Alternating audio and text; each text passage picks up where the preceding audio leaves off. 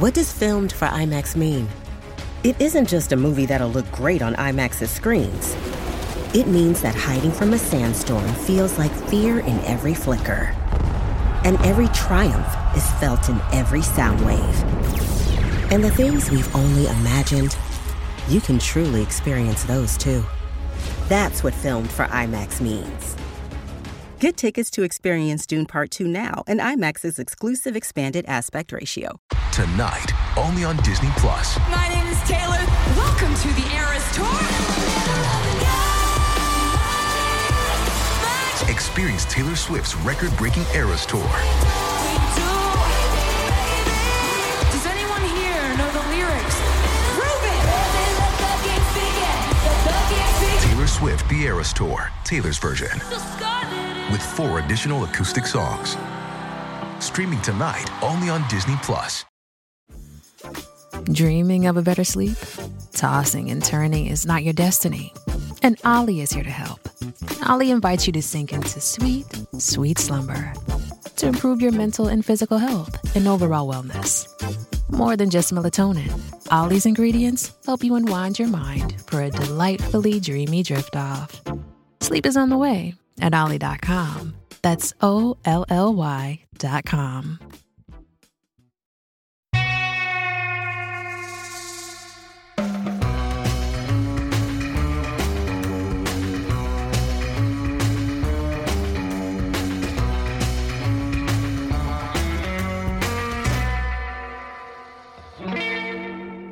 Hi, this is Gilbert Gottfried, and this is Gilbert Gottfried's amazing colossal podcast with my co host, Frank Santopadre.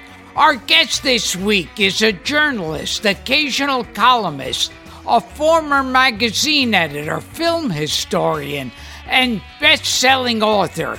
His debut book, 2008 Pictures at a Revolution Five Movies and the Birth of New Hollywood, detailed the fall of the studio system, the dawn of the new golden age of movies, and the introduction of the motion picture rating system, and was called a first rate and deliciously readable cultural history by the Los Angeles Times.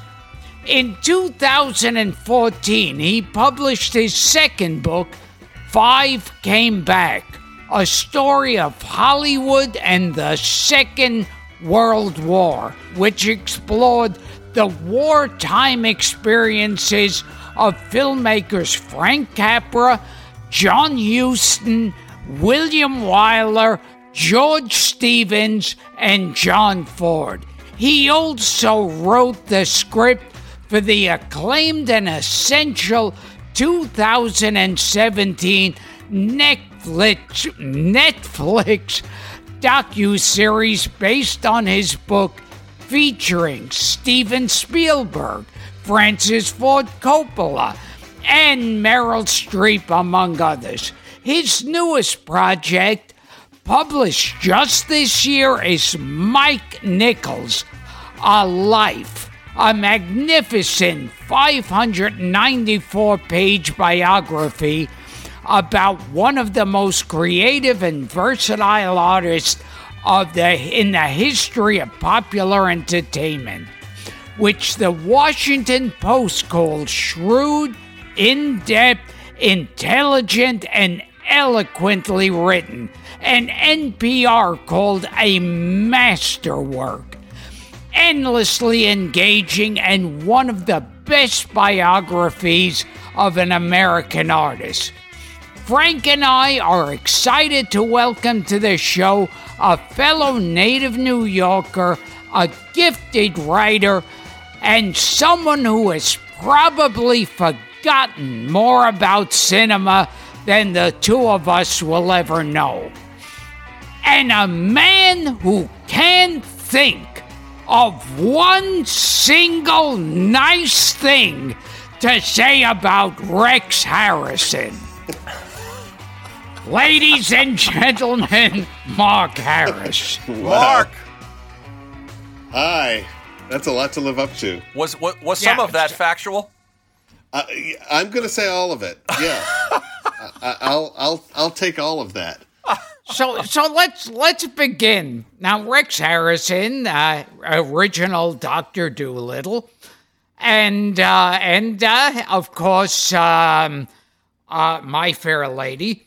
Now you're saying he was a scumbag. Well, I in in my defense, um, I, I want to say that the only time that I was researching pictures at a revolution where I actually stopped and said, "I've got to go find somebody to say something nice." About this person was with Rex Harrison because I thought this is too crazy. It's too lopsided, and so I started calling around um, people who had known him and worked with him, and you know that was already like, you know, quite some time uh, after all of these events. So so I was calling mostly old people or or the children of of people who'd worked with him, and I can't remember who, but somebody said to me, you know, if you were writing about Rex Harrison in the 1940s or 1950s, yeah, there are probably people who uh, w- would have said that he was still human then.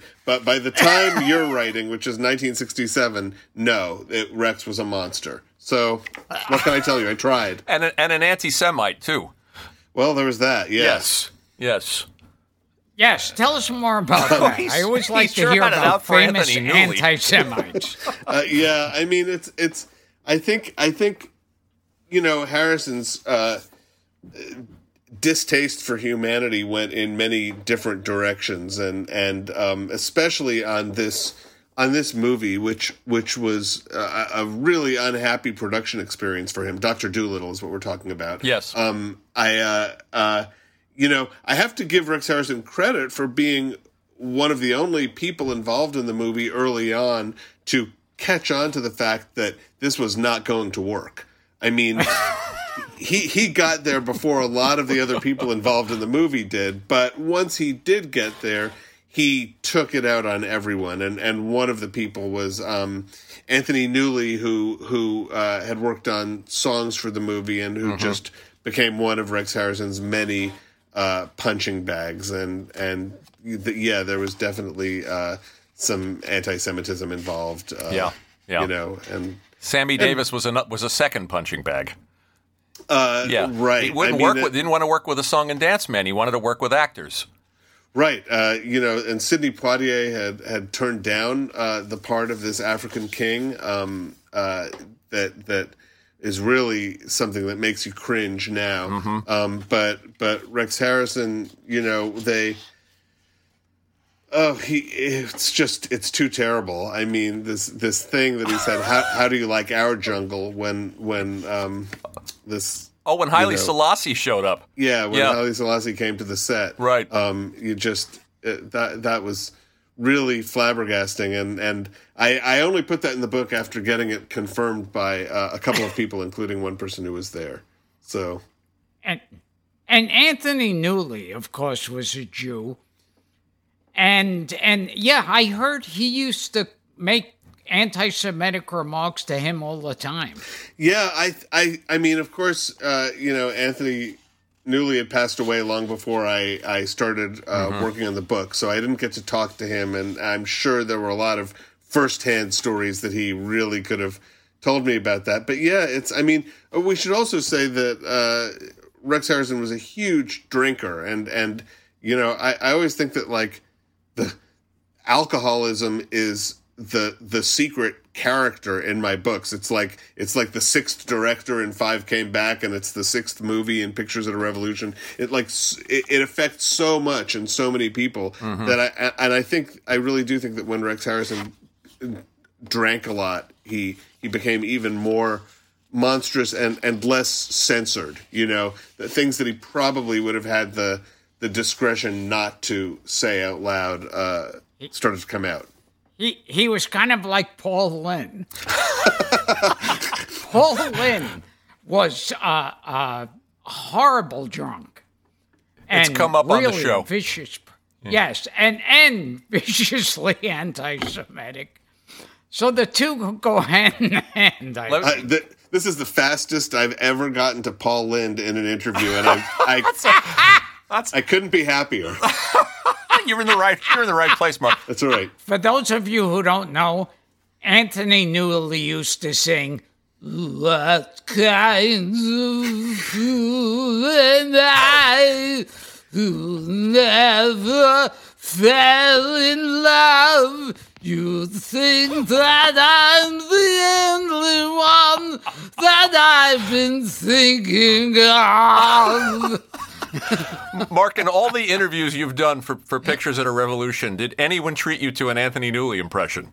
It has not yet come up. It's a first. Um, yeah, this is this is Yeah, first. I, I do it because the kids like it. we won't stay on Harrison, but you have to tell Gilbert one thing from the book. There are certain things I, I find when I'm doing research, and I, I should circle it and put a little G next to it because I know it's a special tidbit for Gilbert. And this would be the, the oddest piece of information about Rex Harrison that came out of the book. And you know what I'm referring to the song lyrics about his genitalia while his wife did handstands. Oh right, yes, yes. Um, I I should have I should probably have those lyrics in front of me, although I couldn't do them justice. Um, yeah, the, uh, uh, Rex Harrison was married to uh, Rachel Roberts, who was really like a wonderful actress, Yes. but um, you know suffered from very serious uh, mental illness issues, and at one point. Um, she literally when they were when they were filming in the Caribbean uh, after a day's shooting, she uh, she decided that she was going to swim out to um, the seal cage uh, and set them all free. Uh, so th- there was there was a lot of stuff like that. But yeah, there was a big Hollywood party where she did um, handstands, uh, pantyless handstands, while Rex Harrison sang an ode to his junk. There you go, Gil. and and and Frank was telling me this that during uh, uh Doctor Dolittle, the animals were attacking the people. A lot of bites. There were bites. There, there was uh, like a truly epic amount of uh, poop and pee because this was the you know pre CG era. Um, you know, they spent six months teaching a chimpanzee to fry an egg. Um, God. Oh my God. There's also the squirrel that, that, that, they they were wiring down a squirrel. Right. They, they, they tried to like wi- tie a squirrel to a fence post or something with a wire so that it would just yeah. I mean things like you, you know that that thing that that you see saying no animals were harmed in the Sure. making of this motion Yeah. picture. Yeah. This movie was made before that. yes, sadly. Um, yeah, it would This is- it would not get that seal of approval. This is of that era when westerns they used to have trick wires Yeah.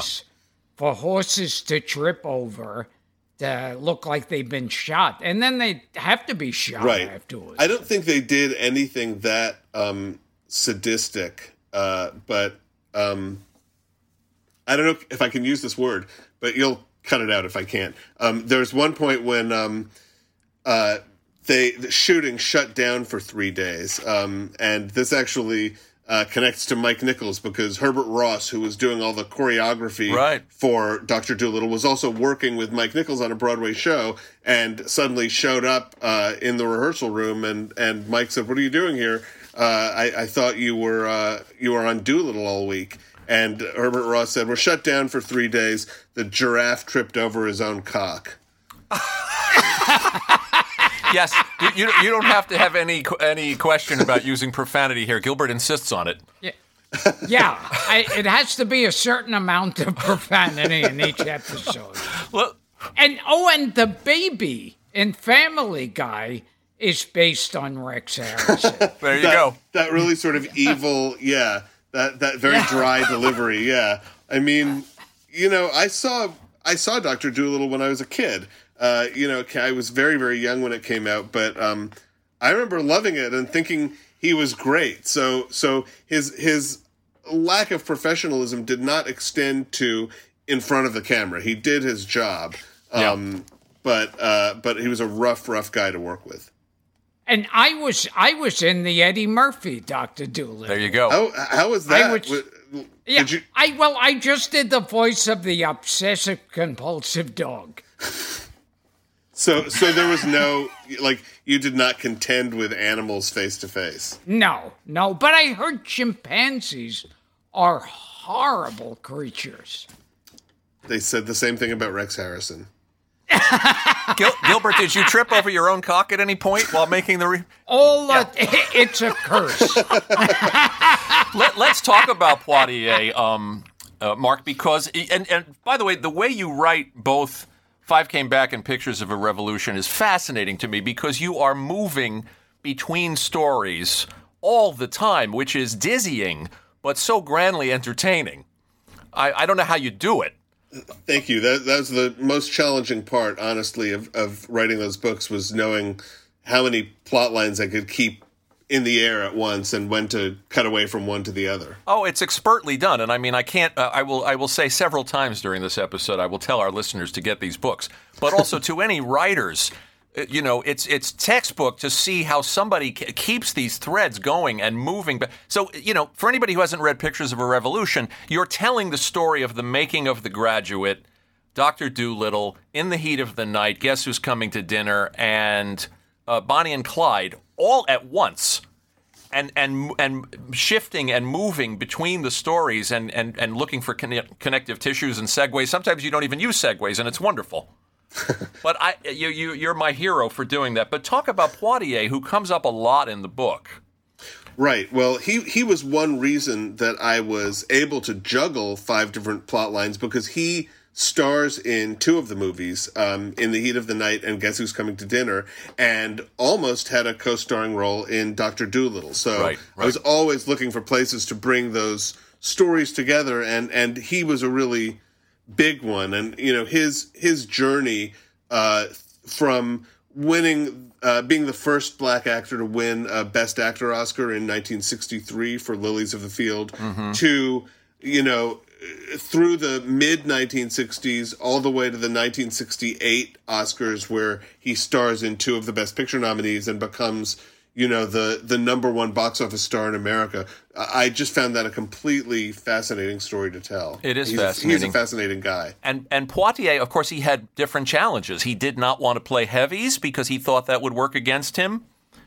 He, he Well, he thought it would work against him, and also he he genuinely felt it would be um, ir- irresponsible to his race. He, I mean, he he said I could afford to play bad guys if there were if there were six black stars in movies right now, but if I'm the only one, I I, can't do that. Yeah, that's fa- that's fascinating. And he had to be very careful about what he said publicly about civil rights, Yeah, absolutely. so as not to alienate, you know, a, a major part of the uh, of the audience of the movie going public. I mean, I mean, walking this tightrope where where you know he it, it was really tricky because um, he he wanted to serve his own people well. Uh, He wanted to represent his own people well. Um, he was also very conscious that he was largely at the mercy of uh, white filmmakers, white Yes. directors, white producers, white audiences, um, and and you know he gets to this really fascinating place where he finally does have n- not just public acceptance but massive public acceptance and and you know this was at a time when when the Klan would uh, picket movie theaters that were Yeah. showing some of his movies in the South, um, and just when he gets there, um, a younger generation of African American moviegoers begins to turn a little bit against him and to say, yeah, he's too much of an accommodator. He he's not radical enough. He's not, um, you know, aggressive enough about uh, civil rights. So it was really it, it- just almost an impossible bind for someone to be in. I, yeah, he I couldn't. really, he couldn't win. yeah. I mean, And and there were a lot of black performers who have been attacked. Like I remember Flip Wilson. They would say, "Oh, it's just variety," and and I'm I would always think, well, no, they're entertainers. They want to entertain, and they they get attacked for it. Like they should be doing like more something more political. Right. It's it's an unbelievable burden to have to carry. I mean, it's absurd to like have to carry the course. um, expectations of an entire race of people and the, and and to be like the embodiment of their best values and all of their hopes. It, like no one person can can do that or hope to do it. So uh, I think he he bore that burden with incredible grace. I think uh, probably of all the people in in Pictures of a Revolution, he was the one I was most uh, moved to write about. Yeah, yeah, and it, it, it's heartbreaking to read about that Times uh, op-ed. Uh, uh, I mean, like, like, I said, when I say he couldn't win, I mean he was getting blowback from every direction, including from his from his own race, from people of his own race. That I, I, I, I looking back, I can't believe the Times published that. The, right. That, that well, hit piece. Well, you, you know, it, it, it's it's like then as now. You know, there's always going to be a market for you know an op-ed or an essay that throws a grenade into the middle of a conversation, and and um, you know, so so yeah. I mean, he he you know, he survived all this, but there was a really rough point in the mid, uh, in the late 1960s and early 1970s when when he really felt um, kind of shocked and angry that that people he felt he had been working on behalf of. Mm-hmm. Um, uh, he felt they were turning against him uh, and, and, just sort of rejecting him as yesterday's news and, and saying, I mean, it's a lot like the fights, uh, you know, between like hard left progressives and the the rest of the Democratic Party. You know, mm-hmm. if you mm-hmm. have someone saying, "Listen, I have to try to get as many people in this coalition as possible," of course, and someone on your left flank always saying, "Like, yeah, but you know what? You're letting us down. This isn't good enough." It's it's um, I think uh, you know, in the case of Poitier, it's it's upsetting to realize that he was blamed for things that really the the whole system should have been blamed for, but but it's it's always easier to go after a person than it is to go after a system. Mm-hmm. We will return to Gilbert Gottfried's amazing colossal podcast, but first, a word from our sponsor. Does Monday at the office feel like a storm? Not with Microsoft Copilot. That feeling when Copilot gets everyone up to speed instantly? It's sunny again. When Copilot simplifies complex data so your teams can act, that sun's shining on a beach. And when Copilot uncovers hidden insights, you're on that beach with your people and you find buried treasure. That's Microsoft Copilot. Learn more at Microsoft.com/slash AI for all. This episode is brought to you by Paramount Plus. Get in, loser! Mean Girls is now streaming on Paramount Plus. Join Cady Heron as she meets the plastics in Tina Fey's new twist on the modern classic. Get ready for more of the rumors, backstabbing, and jokes you loved from the original movie with some fetch surprises. Rated PG 13. Wear pink and head to ParamountPlus.com to try it free.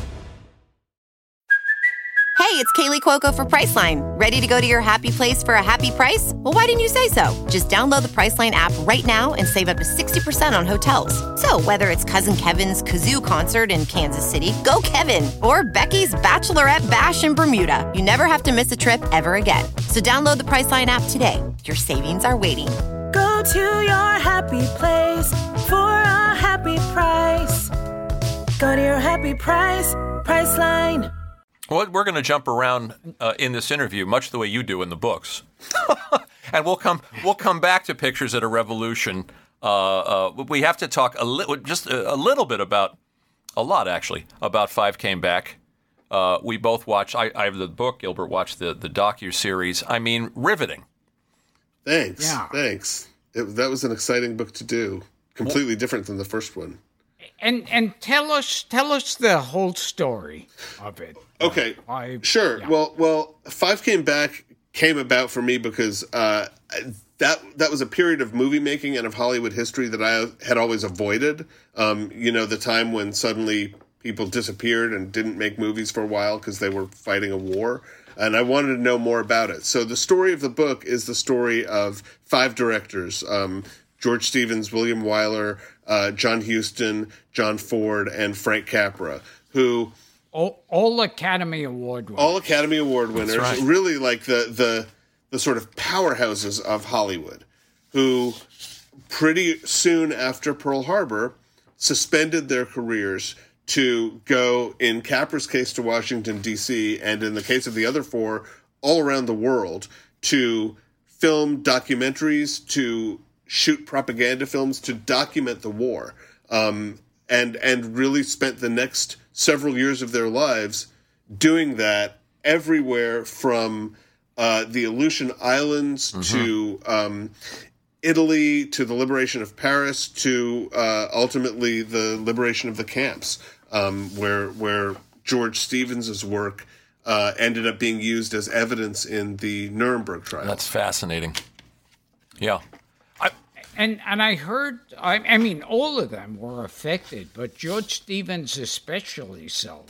I think he was affected most. I mean, they they all. It, it, was a defining thing for all of them for the rest of their lives, and that's something I did not know when I started the book. That it that it really, like for better and for worse, reshaped them and mm-hmm. reshaped their careers. But probably no one more than George Stevens because he was the only one. I mean, he saw the worst of it. He he he was the one who led uh, a crew of of uh, cameramen and soundmen uh, into um, into the camps and, and filmed what you know ended up being uh, documentary evidence. I mean, literal evidence. You know, these images that we now know um, uh, from from many documentaries and from a, a number of fiction films.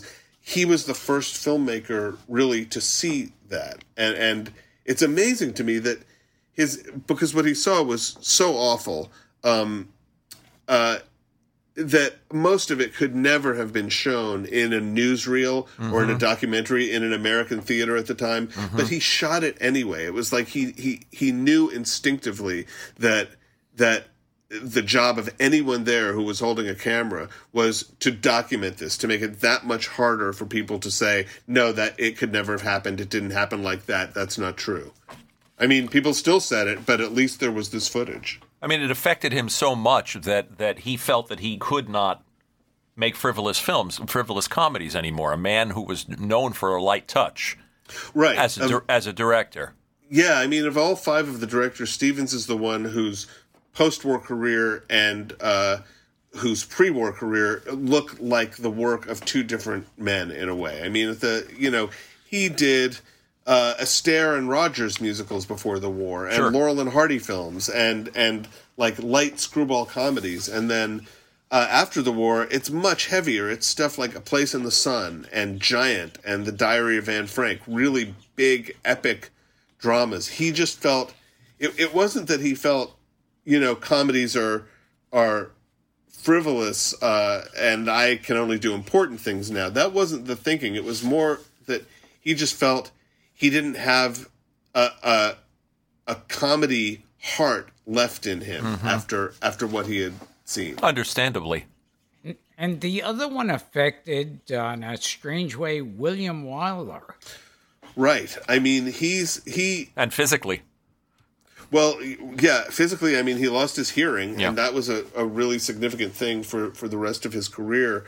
Um, but I think I think for Wyler, uh, it, it, kind of impelled him to greatness. I mean, he was making pretty wonderful movies before the war, but True. then you know he comes back and does this this to me his defining work, the best years of our lives, uh, and it's it's really incredible to me because you know things move so fast now, but but it, the the extraordinary fact of a, a, Hollywood filmmaker in 1946, one year after the end of the war, making a, a, movie about this thing that everyone was experiencing on some level or another the return uh, of servicemen to their towns, to their cities, to their wives and children, to their workplaces, and what kind of stresses that was causing.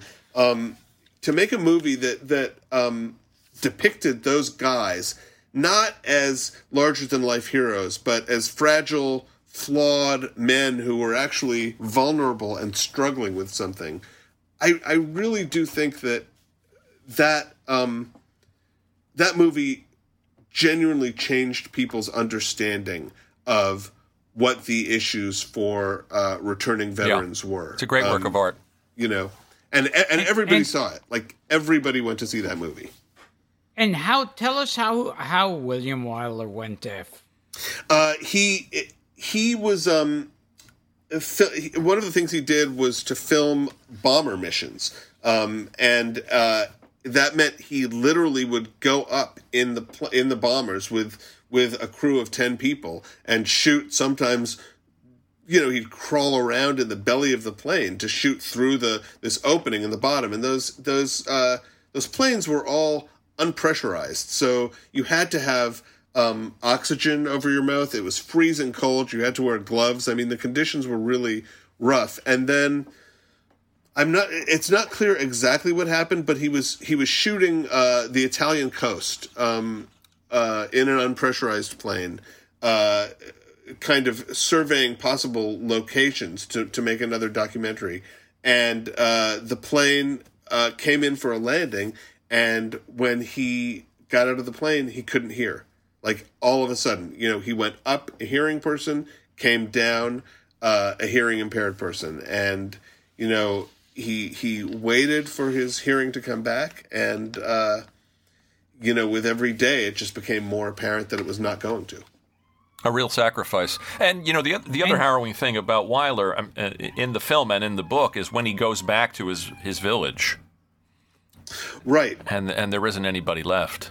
Yeah, well, I mean, Wyler uh, was uh, an immigrant. He he he came from this uh, this sort of borderline part of France that was at various times in his life under the control of France, under the control of Germany, um, and uh, you know, so the war was very uh, firsthand personal to him. You know, he had relatives who were desperately trying. You know, he was trying to uh, bring them over before it it became too late, and at that point, uh, that meant that he had to uh, kind of financially guarantee everyone he brought over.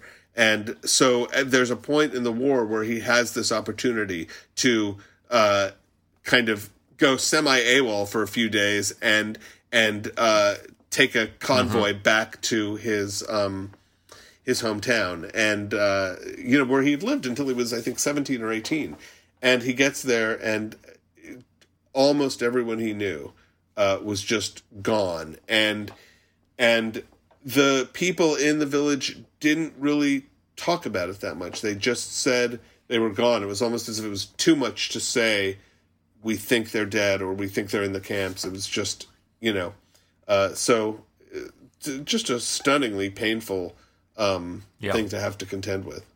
And and one time there was a story that he was coming out of a hotel. In, I think it's in the movie. I, you talking yeah, about when he yeah, took the swing in, at the cab driver? Yeah, like the guy says, like calls his passenger a a Jew son of a bitch. Right. I think it was like the the the he the cab driver was saying that uh, about the person who had just gotten out or something as Wyler was getting in, but but um, Wyler uh, Wyler took a swing at him and and um, came really really close to being uh, court-martialed. I mean that that could have cut his military career uh, very short. Um, Wyler was the uh, is the only um, Jewish director of the five that I mm-hmm. that I wrote about, and and you know it, it, his story is obviously incredibly important for me to have it in there.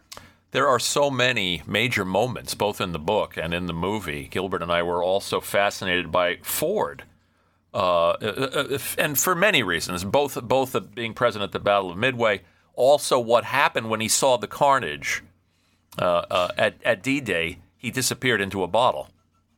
Right. I mean, Ford probably struggled with uh, alcohol more than any of the mm-hmm. the directors that I wrote about, and and he did a great deal during the war. Um, I mean, for him, uh, you know, and I think you can uh, tell this from his movies that he was constantly fascinated and obsessed with stories of what courage means, what risking yourself means, what putting yourself on the line means and he saw the war in so many ways as a test for himself. Like, what kind of man am I? He was he was old enough, just old enough to have served in in World War One, and um, so World War Two was really going to be his his test. And he was at Midway, um, uh, and and uh, then you know did did a lot of work. Um, did a lot of work elsewhere, uh, mm-hmm.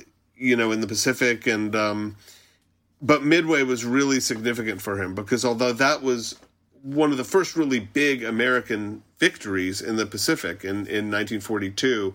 Um, what really struck Ford so hard was the losses. That one day he could be, you know, shooting a group of 30 young men climbing, clowning around, and, and that the, the next day some of those men would be gone. Yeah. Um, so you can see in uh, the movie he made, The Battle of Midway, which is about a 20 minute film that, that showed over and over and over again in, in theaters, that everyone who went to the movies saw it.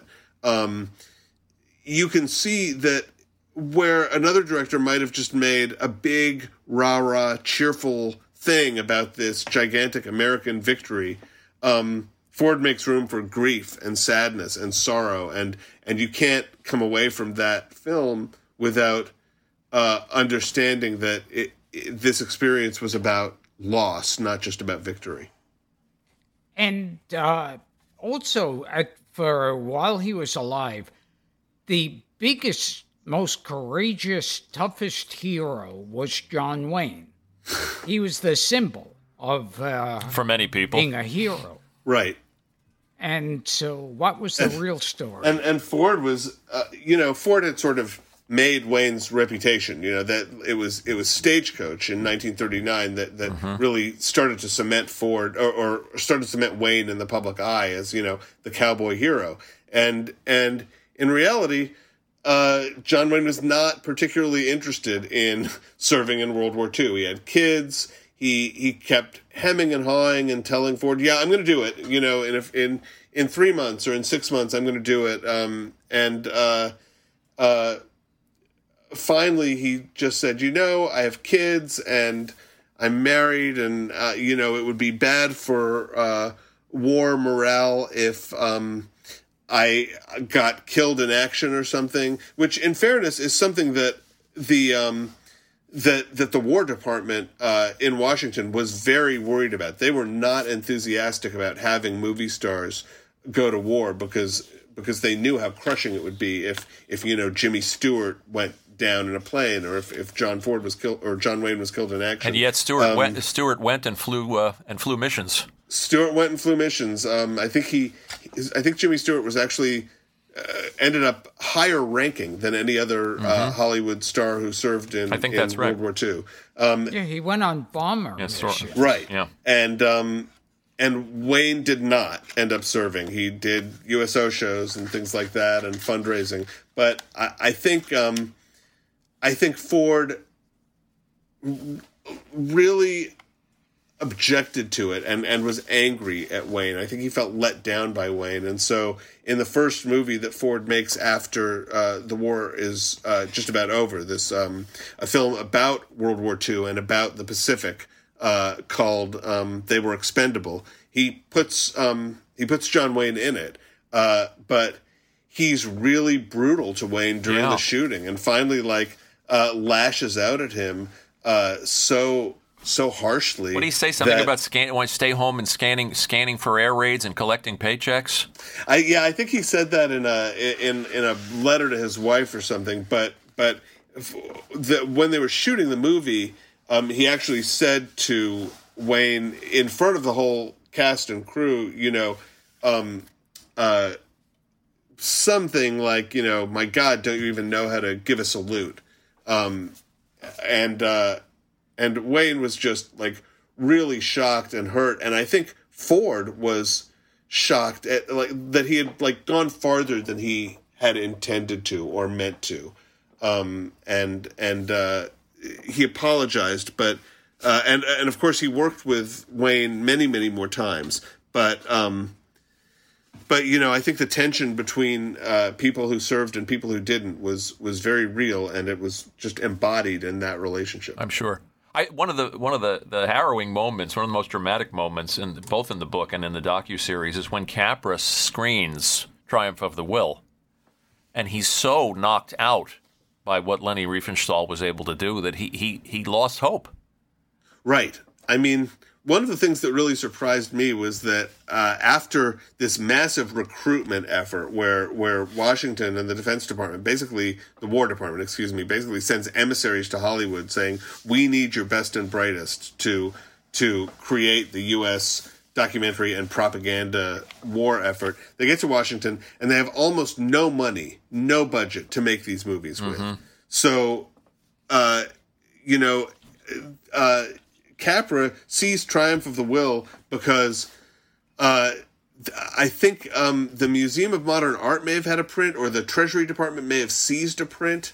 Um, and he looks at it, uh, and he, his reaction is, "We're going to lose. We're doomed. Yeah. There's no way that we can um, match the kind of spectacle and size because the, one of the things you really get from Triumph of the Will, one of one of the most effective pieces of the propaganda that it is, is this this feeling that they're endless unified seas of Germans. Like the, mm-hmm. the the wideness of that image the the the sheer number of people makes you think this is a kind of invincible unified fighting force. And and out of that out of that dejection that Capra felt comes his great inspiration which is that he's going to use all of the foreign propaganda films that have been seized by the government. Um, he's going to use that footage and, and turn it against them. And that will not only solve the problem of what kind of movies uh, he needs to make, but solve the problem that he has no money to make them. It was a stroke of brilliance, really. And- Yeah. And when William Wyler was making Mrs. Miniver, uh, he was having trouble with the studio heads. Right. It's uh, Mrs. Miniver is such a fascinating movie because it it literally splits right down the middle in terms of being made before Pearl Harbor and after Pearl Harbor. I mean, it's a movie that was conceived and written and started to shoot at a moment when the war was something that was of great concern because it was happening in England, and you know England was under siege uh, from from Germany. Um, but but then suddenly um, the the Pearl Harbor happens, and it's our war. We're we're in it. It's happening, and um, so there's a Wyler loved to tell this story that there's this you know there's a scene uh, where um, a downed uh, German soldier comes and holds uh, Mrs. Miniver, who's the brave English housewife who is at the heart of the movie, holds her hostage, and um, uh, Louis B. Mayer, who ran MGM and who you know was doing business with Germany until very very late in the game, sort of said, you know, do, does does the German have to be such a murderous bad guy? And and Wyler said, um, you know, if we had six Germans in, in the movie, we could have all kinds of different Germans, but I have one, and and so I'm going to show people what what we're fighting. And then Pearl Harbor happened, and and suddenly. Um, Mayer's objections just went away and said, you know, he said, do whatever you want with that German. It's fine. Which Um, brings so- up the larger question. Uh, you, you, I, I assume you saw Mank. Yes. Yeah, this this came up in Mank too, which, as, as you'll remember, which was the the studio's what's what's the word passivity. Uh, uh, and and it's co- the reasons for it, which I always thought were commerce, were strictly commerce reasons. The, as you point out in the book, the reasons were more complicated than that because these men, these moguls, were Jewish. They feared a certain kind of uh, Right. anti-Semitism or or negative reaction in their own country. Yeah, anti-Semitism is definitely uh, a fair thing to call it. I mean, they, this, you know, there was a lot of anti-Semitism in America uh, uh, in those years, and a lot of it was directed at Hollywood. I mean, a lot of it is still directed at Hollywood, but but back then it was a very, it, it was a pretty common thing to talk about these. Uh, the the first and second generation Jews who ran movie studios, it was pretty common for anti-Semites to talk about them as as people of divided loyalty. Like, yeah, they're Americans, but really, isn't their allegiance to the old country? You know, uh, and and if if they're making movies, this is in the like late 30s and early 40s. If they're making movies, kind of advocating that we should get into the war, aren't they really doing that to protect those their people, whether it's in America's interest or not? I mean, there was a lot of that Yes. kind of uh, rhetoric, and it really did not. Um, I mean, it took Pearl Harbor for that to get put away because literally the week before Pearl Harbor, there were still, you know, uh, congressional hearings were happening about um, whether Hollywood was guilty of uh, making too much pro-war propaganda. No, and movies were scared for the longest time of making Germans look bad, and and or addressing Hitler, and then uh, there was the Mortal Storm. We've talked about the Mortal Storm on this show. Yeah. And also importantly, before the Great Dictator, uh, you Nazi spies. The Three Stooges. The Three Stooges Right. did. Well, there was also Yeah. conf- also Confessions by, of a uh, Nazi Spy was also a Yeah, so I turning think by 1938, 39, um, some of the studios, especially Warner Brothers, which was the most kind of upfront, out there, you know, pro intervention uh, of all the studios, were getting a little bolder about saying we're not going to tiptoe around this this subject matter anymore. Um, but it took a while to get there. And and the Stooges followed it up with one that's my one of my favorite Three Stooges titles of "I'll Never Heil Again." You know, there's this big uh, woman's melodrama that came out around that time called uh, "Valiant is the word for Carrie," and the Stooges made a parody of it called "Violent is the word for Curly." This man knows his onions.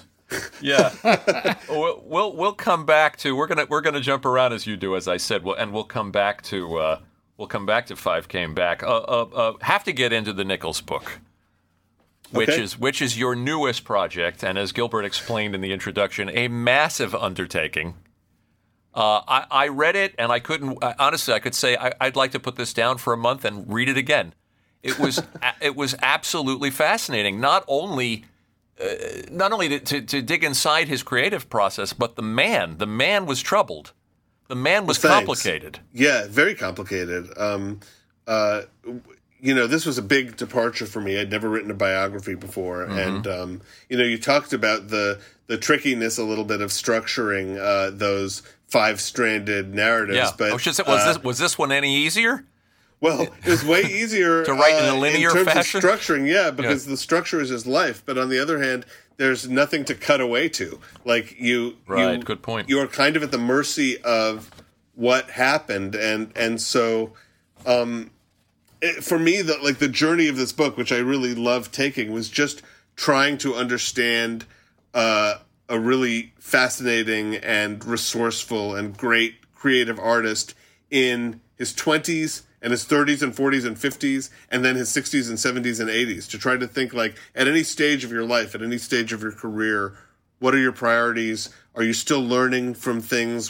What kind of mistakes are you making and how do you recover from them? What are your artistic goals? Like what do you hope for? I just like i i honestly can say i never had a day on this book when i was uh bored um, you know, I had how could you I had some frustrating days when I couldn't find something I wanted to find or couldn't talk to someone I wanted to talk to. But, but you know, I interviewed about 250 people for it, and honestly, if I had had more time, I could have kept going. I, I was not out of people to interview. I just had to stop uh, talking to people and start writing. And and what was his childhood like? Turbulent. Really rough. I mean, yeah, and you know, it's interesting that we're talking about this right out of Five Came Back because uh, Mike was a German emigre. He was born in Berlin.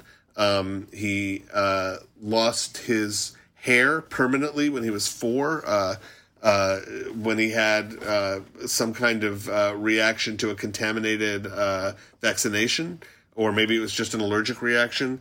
Um, and then he and his family, first his father, and then he and his little brother, and then finally his mother, uh, fled Berlin for New York, uh, and and he he got he got to New York in um, I think 1939 or 1940, uh, and and that's where his story begins on the Upper West Side.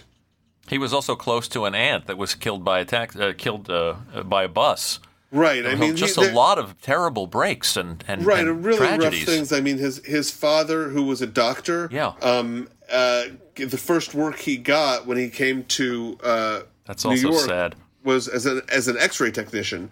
Um, and you know, he was trying to set up a viable life so that he could bring his family over. And uh, the feeling is that because of exposure to radiation, he got leukemia and died very, very quickly. Went from sick to gone within about two weeks when Mike was um, just about uh, 12 years old.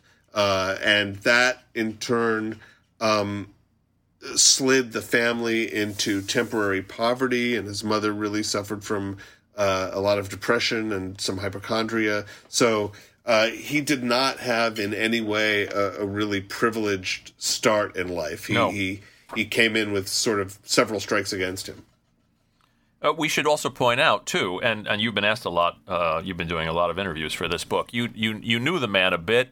You're married. You're married to the celebrated playwright and screenwriter Tony Kushner. I believe Mike and Diane Sawyer were at your your your, Right. your was it your your wedding or your Uh, commitment? Your com- yeah. Yep, our wedding. Yeah. Um, And so yeah. so and then you asked the family for permission before you you dived into this.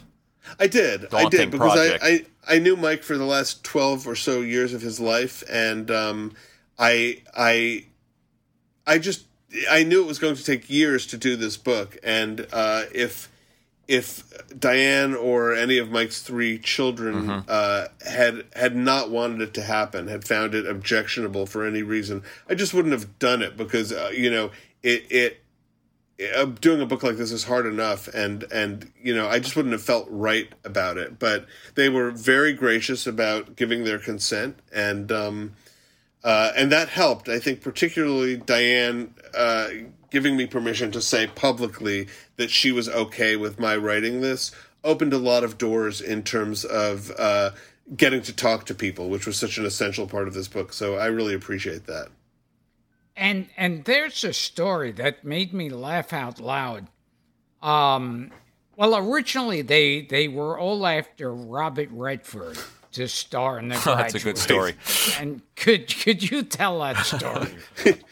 yeah he um redford really wanted to do it Well, and they had a, Um, they had a working relationship from Barefoot in the Park. Right, right. Right. But Barefoot in the Park was the first thing that Mike directed on Broadway, and Redford was the male lead. So uh, Redford really wanted to do it. And, you know, now when you think of The Graduate, um, you think, well, that's crazy. But if you read the novel, The Graduate, the character is actually much more Redford like than Dustin Hoffman. I mean, he's blonde. He's a track star. He goes off and fights forest fires in Northern California at one point. One point in the book, which is like a good thing to leave out of the movie. Um, so it wasn't a huge stretch for uh, Redford to think he was right for it, but but Nichols saw the character completely differently, and and finally said to Redford, "I'm sorry, it's not going to be you." And uh, Redford said, "Why not?" And and he said, "Well." Uh, you know, no, no one will believe you. I mean, like, when was the last time uh, you struck out with a girl? And and according to Nichols, Redford literally responded, "What do you mean?" um, It took him forever to cast it. it did. It took a really long time, and and now you know you think, well, Dustin Hoffman, of course, it could only be him. Sure. He was completely not famous. I mean, this, you know, it's his, it's Mike's second movie after Who's Afraid of Virginia Woolf, which starred literally the most famous couple in the world. Right. And he casts a complete unknown. So ballsy. In, in the leading part. Yeah, it's amazing. And Hoffman, uh, his his, his reaction uh, was was anything other than what you would expect. He thought he was miscast.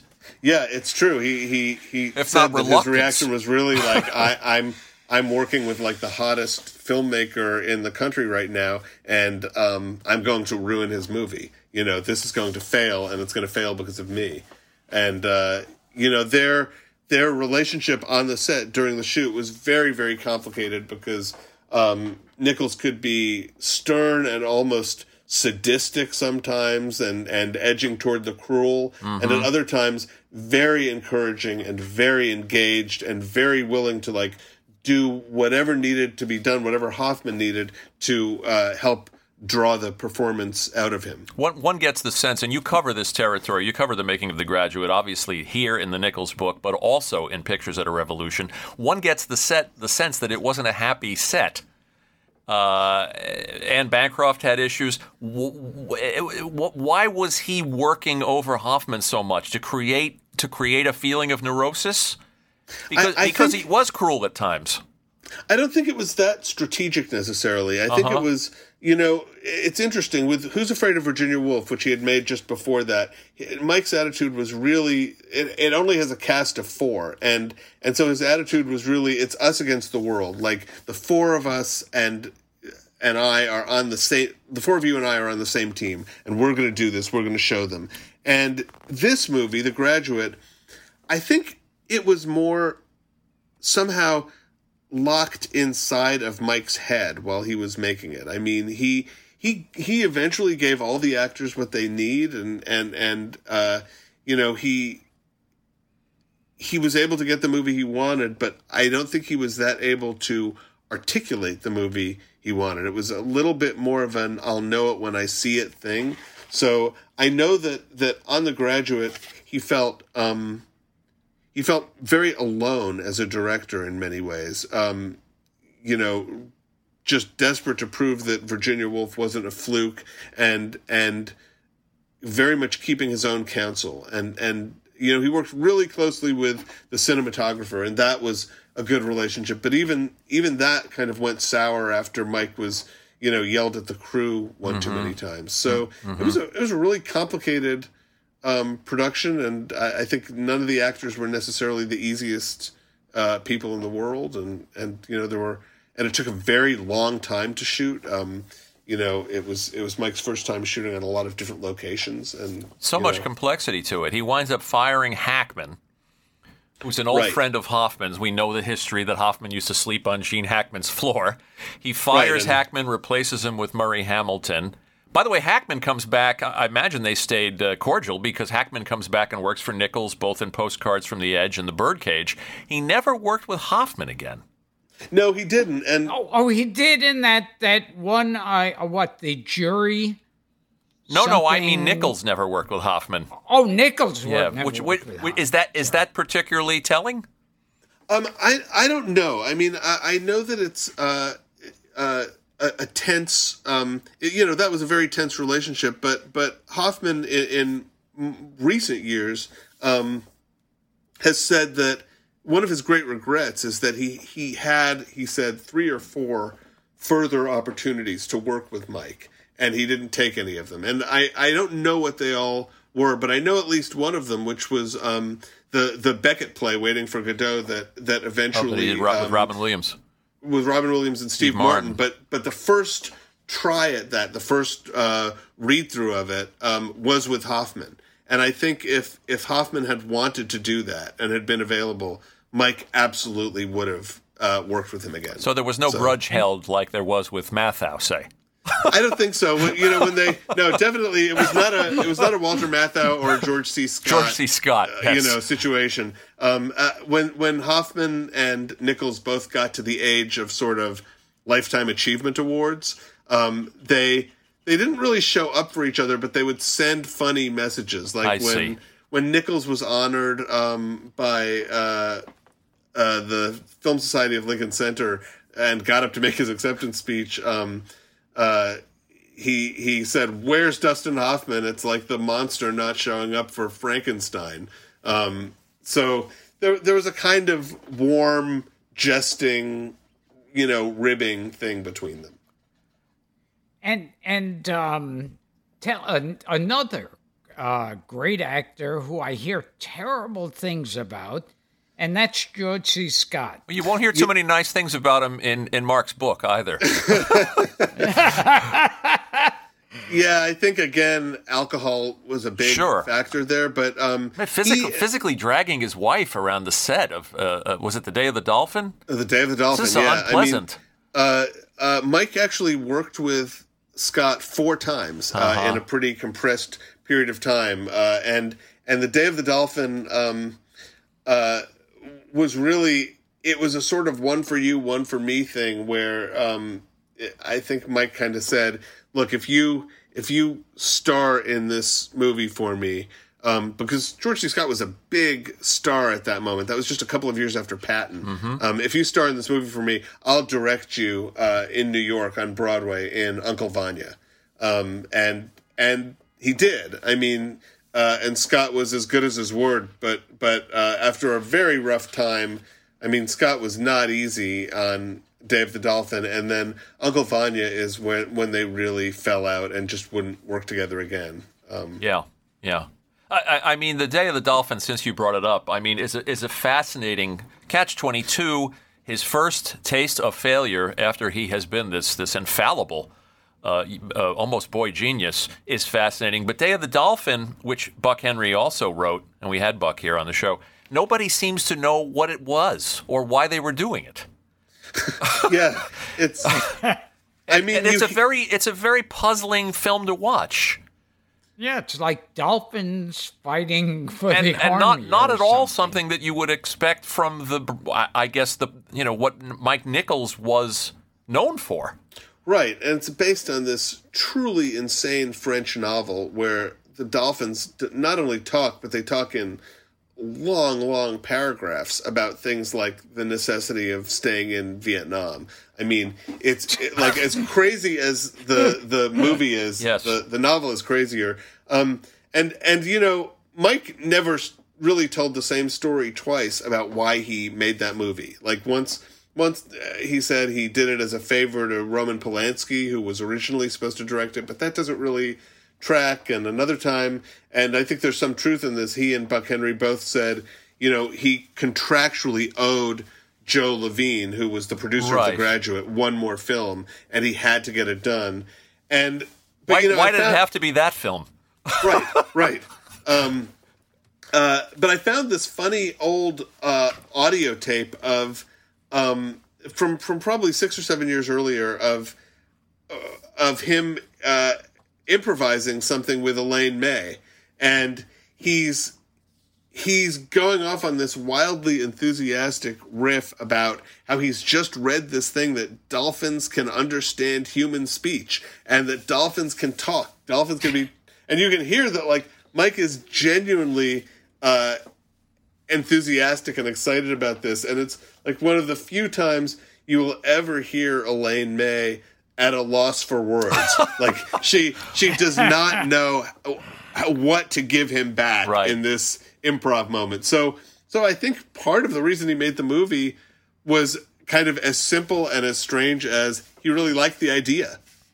It's fascinating. And and uh, getting uh, to George C. Scott and Patton, uh, Rod Steiger was originally asked. Yeah, to be Mark Mark talks about that in uh, in uh, in Revolution, Yeah, all, all of those which he kicked himself for forever. Right. Yeah. I mean, the all the casting misses, the almosts are are such fascinating, Really fascinating. things. Like what if what if Bob uh, what if Bob Dylan and Shirley MacLaine had starred in Bonnie and Which Clyde? was Beatty's Like- vision. right? My God. like it, it could, you know. I I feel like that's one of those butterfly flaps its wings um, things where you know the whole course of movie history could have been changed if if Yeah. it had been them instead of Beatty and Faye Dunaway. What if Robert De Niro And- had and- starred in The Goodbye Girl? Oh wait, Right. it almost yeah, happened. What if, what if Mike had finished that? Yeah. what if Bogart, Rod- Bogart slept here? It happened.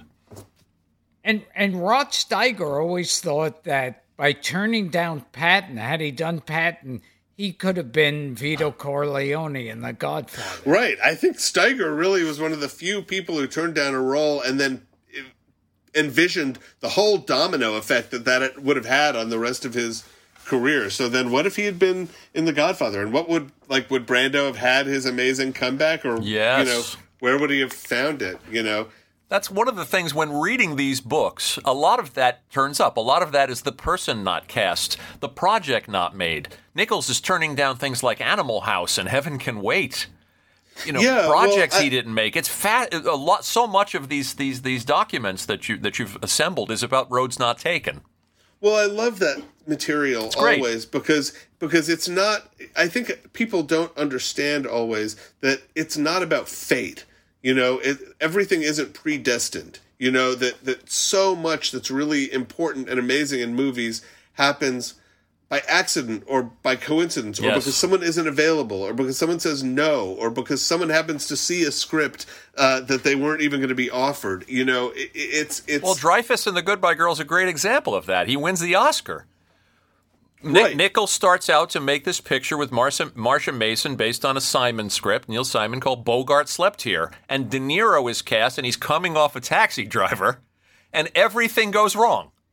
Right, right, and and it's it's one of the really rare times because this doesn't even happen now that um, they're a week into shooting and um, Mike fires De Niro because he just they're not clicking at all and and and Mike just can't seem to stand working with him.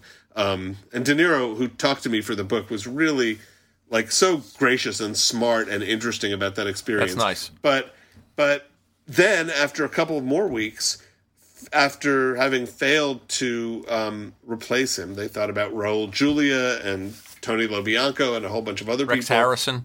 Um, Rex Harrison did not come up. Um, Tony he just- LoBianco. he, he, was shuts the movie down. Like they, they just Yeah. give up. Um, and you never hear about that anymore. Like a a, a movie uh, stops shooting after a week, basically because everyone involved says, "Actually, this sucks, and I don't think we should do it." Like th- that never happens. But it, you know, in this case, it led to Neil Simon rewriting the script, and it becomes the Goodbye Girl, and you It, know, it led to almost everyone's f- finest hour, with the possible Kind of, yeah, exception of. Simon himself. We will return to Gilbert Gottfried's amazing colossal podcast after this. Tell us about the banking of the pawnbroker. Well, that's another turning point, yeah, for Steiger, Yeah, and, and a turning point for the uh, for the for the production code. That that's a really interesting one. I mean, it's yeah that that I think that's the big historical thing about that that that there were um, that there were bare breasts in the pawnbroker. That was a really big deal in 1964. Uh, That was like the first non-porn, I think. Right. That had yeah. Right, and it had to be, you know, it's in the context of basically a, a Holocaust flashback. I mean, the whole movie is about this man, this pawnbroker played by Rod Steiger, who um, uh, is haunted by, uh, you know, survivor's guilt and survivor's memories, and and so, uh, you know, Sidney Lumet, who made that movie, did such a beautiful job um, uh, of like I think it's it's absolutely one of Steiger's best performances. And, Oh, it's great. and uh, you know it's I, I interviewed Sidney Lumet about it and for Pictures of a Revolution, and I really didn't need to, but it was like this was, was one of those things where I just had to chase my own curiosity and like I'm not going to pass up any opportunity to meet Sidney Lumet and talk Sure. to him. And he was so great and so funny and so frank talking about this stuff. And I, I said, so uh, what, what was uh, Rod Steiger? Um, what was Rod Steiger like as an actor? And Sidney Lumet sort of shrugged and he said, uh, you know, this uh, designer Boris Aronson, this um, this Broadway designer, once was asked what he uh, thought of a certain columnist in a newspaper, and he said, "Oh, I can't stand him. For five cents, he gives you too much." Um, and and he said that's that's how I felt about I Rod. Steiger. For five cents, he gives you too much. Um, but but I think Lumet did an amazing job at maybe holding Steiger back a little bit, taming some of his you know cedary chewing instincts, and it's a great performance. I think. It seemed like Steiger uh, had faith in uh, Sidney Lumet. Sidney And- Lumet wanted James Mason, as as you point out in the book, Mark. Right, but Steiger was a great choice. Actually, I mean, I think that's a more believable. You know, it, it's. I mean, talk about roads not taken. Like James Mason was also the first choice for um, Who's Afraid of Virginia Woolf. He that was originally who uh, the studio was thinking about. Uh, James Mason and Bette Davis. So Pictures in a Rev- at a Revolution opens with a road not taken. Isn't Beatty early in the book? Isn't Beatty trying to convince Stanley Kubrick to direct What's New Pussycat? yes, I, it's hard. It's hard even to think of that as a road. Oh, my you God. know? Like I, I, I don't. You know, I guess you could picture some version of What's New Pussycat. You know, that took three years to shoot. I told you in an email a couple of weeks ago. We had Paula. Paula was here with with uh, with Benjamin. They are they are eagerly looking forward to getting their hands on the Nichols book and reading it. They told us. Oh my gosh! Well, I I I should uh, send it to them right away. I'll connect uh, you. Um, yeah. Here's a question from our mutual pal Michael Weber, who is a new father. Michael has been on this show many times, so congratulations, Mike. Uh, why? Question for Mark: Why didn't Nichols direct more Neil Simon adaptations? He directed Biloxi Blues, but not Barefoot in the Park, Plaza Suite, The Odd, Couple, the Odd Couple, or The Prisoner of Second Avenue. When his career was in trouble, which happened more than once, or when he needed money, he would bring a uh, bringing a Neil Simon play to the big screen would have probably helped. Which is at a point I'd also like to point out a side a side point of trivia that Gilbert saw the uh, the production of Prisoner of Second Avenue with Lee Grant and Peter Falk. Yeah. Oh wow. Wow. That was amazing. Yeah. I wish I had been able to see that. Me too. You know, the the New York Public Library has a lot of these older Broadway shows preserved, but that was a little too or like that was just before videotaping. So they there's no record of that performance. Um, you know, uh, Mike always said that uh, he had absolutely no interest in directing a movie version of something that he had directed on stage. That that once it was um, once it was uh, done, once the stage production was done, he said the material it was like the material was dead for him. Um, and so, although he did originate all of those um, those Neil Simon, I mean, he he directed the first production of Barefoot in the Park and Odd Couple and Plaza Suite and Prisoner of Second Avenue. He he just never wanted to do the movies, and the only the only Neil Simon movie he did do, Biloxi Blues, Biloxi was one he had not directed on stage. It's a Pretty good movie, yeah. by the way. was- but great performance I mean- by Christopher Walken. Mike had had some tough times and was uh, looking to get back into directing movies by doing something that was he felt was really like in his comfort zone, and and, it was. There was a cartoon during World War II that Mel Blanc uh, did the voice Oh, and for. doc, the thing with Dr. Seuss that? was involved too.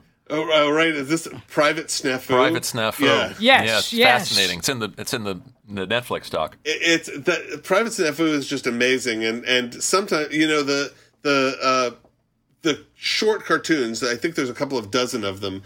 Um, uh, sometimes they show up on YouTube, and, and if you can ever find them, it's it's they're so worth chasing down um, because they were they were basically like uh, little kind of instructional things for GIs, um, and they were never meant to be seen by a civilian audience. It was only for soldiers. Uh, you know, here's uh, like some of them were just like don't be lazy or don't repeat things that you overhear. Um, and some of them were a little, uh, you know, uh, rougher. Like here's how not to get, you know, a sexually transmitted disease. Um, but it's all done in like the the persona of this this this cartoon character, Private Snafu, who looks a lot like Elmer Fudd. Um, it, he's like a, an early try at Elmer Fudd, and he can't do anything right. And usually, uh, you know, at the end of half the cartoons, I think he ends up dead or blown up or or blowing up something, um, only to kind of miraculously return for the next one. But they're really they're really funny and they're really racy and like in, in yeah, I can't believe what you- they got away with. The Right, 40s. well, they got away with it because it was it was for soldiers, Sure. and and you know no one else was ever supposed to see them. Um, so uh, and and you know it's funny these these like little cartoons for all the the sort of serious um, propaganda that Frank Capra did. It was these cartoons that that GIs just went crazy for. You know, they just loved them. And and it is a lot of sexual content. It's amazing to see something like that existing on, in the 1940s. Yeah, there's It's not like a stag reel. I mean, uh, you know there's there's like a boner joke in yeah, one of them. yeah, and, it's and shocking. like the, there's a, a, a sort of freeze the balls off a jeep joke like it's y- y- it's a, it's like it's so easy to watch 40s movies and and think that they're the same thing as the 40s world that like because everyone was sort of polite and didn't talk about certain things in 40s movies that must have been the way it was in real life and, and these cartoons are a great reminder that that no there were like really dirty jokes even back then and you know In screenwriting terms, Mark, now that you've put this gun on the mantle, we have to fire it. uh, all, other roads not taken from your books. Uh, uh, George Stevens directing an early version of Paths of Glory, which didn't happen, which uh, Kubrick would wind up making. Ca- Right, that movie Capra's- didn't happen. Capra's never seen or ne- never never developed George Washington movie. oh that Harry yeah, there's Cohn was so much against. of that right Here's another one: uh, uh, Whoopi and Richard Pryor in a *Star Is Born* remake. that that, Right. that Nichols was swimming around. Yeah, and the the writer director George Wolfe was going to uh, write that, and I think actually did uh, uh, did a couple of drafts of it. Um, you know, it's uh, like I try not to be too uh, grief stricken about these these movies that I know, didn't but happen. fun. um, but, but yeah, or I mean, the one that that people really can't believe when I say it is uh, Mike directing The Exorcist. oh yeah, tell Gilbert about which, that. Which really, like, they they wanted him, you know, at Warner Brothers to direct The Exorcist. He turned it down, um, and uh, he he said, you, you know, it's an it, Mike in horror is an odd thing, but but he said, you know, I have a little girl. I just can't picture doing that to a little girl on the set every day, like going in and having that be my job to like have her vomit. Um, so then the the Exorcist opens and and John Calley, who's running Warner Brothers, literally takes him on a car tour past the theater where it's playing in Los Angeles, so he can see just how long the lines are. Um, and uh, Mike calls Elaine May and is is really like in mourning at this point and saying like, "Do you know?" How much money I would have made if, if I had made have enough money? The Exorcist, and uh, and Elaine May says to him, "Oh, don't even think about that, Mike. If you had directed it, it wouldn't have made any money." Um, How? Go ahead, Gil. There's a story of when Dustin Hoffman auditioned for the It's in the book. graduate. Yeah, and he was at you know he was at rock bottom, and and uh, he was when he was getting ready to leave, a subway token fell out of. Oh, that was the disastrous audition. right, Yeah. right. He, Screen he test. somebody token falls out of his pocket, and, and one of the crew guys picks it up and gives it to him. The screen test was in L.A., and and Hoffman was heading back to New York, and he the guy picked it up and handed it to him and said, "You'll need this." Um, Yeah. But but that was an amazing screen test. It turned out because even though everyone felt that the day had gone badly, including Mike, that was the test that convinced Mike to hire him because he he said you know he, he said the film went through a miracle in the chemical bath, which is that you know he said Hoffman and Elizabeth Taylor were the only two actors he ever worked with who appeared to be doing nothing very much when you shot the film, but when you saw it and played it back, when you developed it, you realized they were doing everything. Um, and and that like how Dustin Hoffman came off on camera as opposed to in the audition room is what convinced Mike to cast him. And isn't that part part And- of and- Nichols' genius, though, in the first place? I mean, a, a a lesser director would have put Redford in there. To, to find Hoffman, to put Hoffman in there, the unlikeliest possible choice, and then to have the, the, the savvy to see it on film in the screen test. How, Yeah. many, how many people could have done that?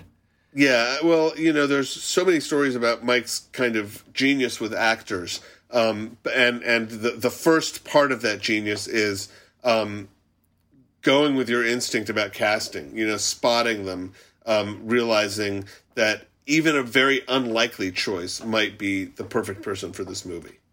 And and by Dustin Hoffman being cast, I remember they were calling that that they were opening the door for what they were calling the uglies.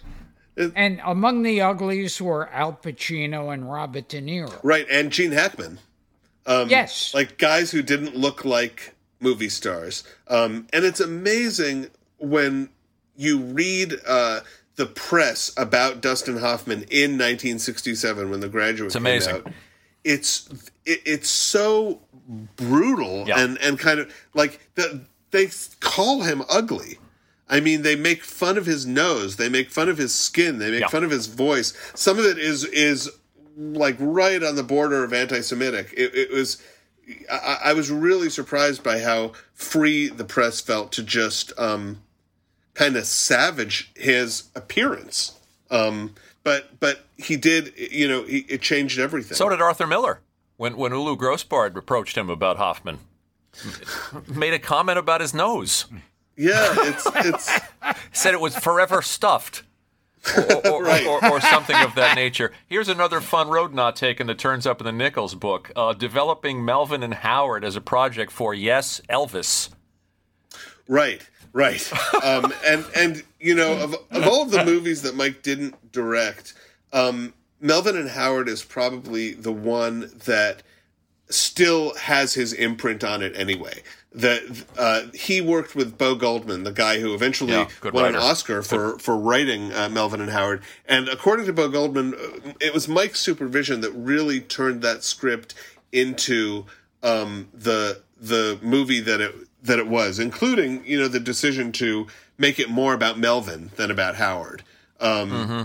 uh, and then you know, Mike at that point uh, had not directed a movie in four or five years, and uh, a lot of people feel that he was really you know he he was looking for reasons. He would get interested in something and then look for reasons not to direct it. And i, I wonder if the the idea that elvis should have starred in it was his way of getting out of it I you see. know elvis and then i think um, jack nicholson was who he wanted after elvis died. Um, and and jack nicholson gets to that um, a movie that either Abbott and Costello or Martin and Lewis should have done. And that was The Fortune. Right. Yeah, Gilbert and I were on the phone talking about The Fortune, which has its moments. But Gil- Gilbert said what it was missing was a comedy team. Yeah, I think that's right. I think especially, um, I think Warren Beatty coming in uh, had a pretty different idea of what the tone of that movie was going to be. He he thought he was going to be a kind of more dapper leading man doing a farce and and Jack Nicholson thought it was more slapstick. Like, you know, mm-hmm. he had his hair frizzed out and mm-hmm. it's a big performance and you know, he's really going for it. And and then um Stockard Channing, probably of the three of them, comes the closest to finding the actual tone of yeah. what the the movie was. You know, she she really she's quite good in it.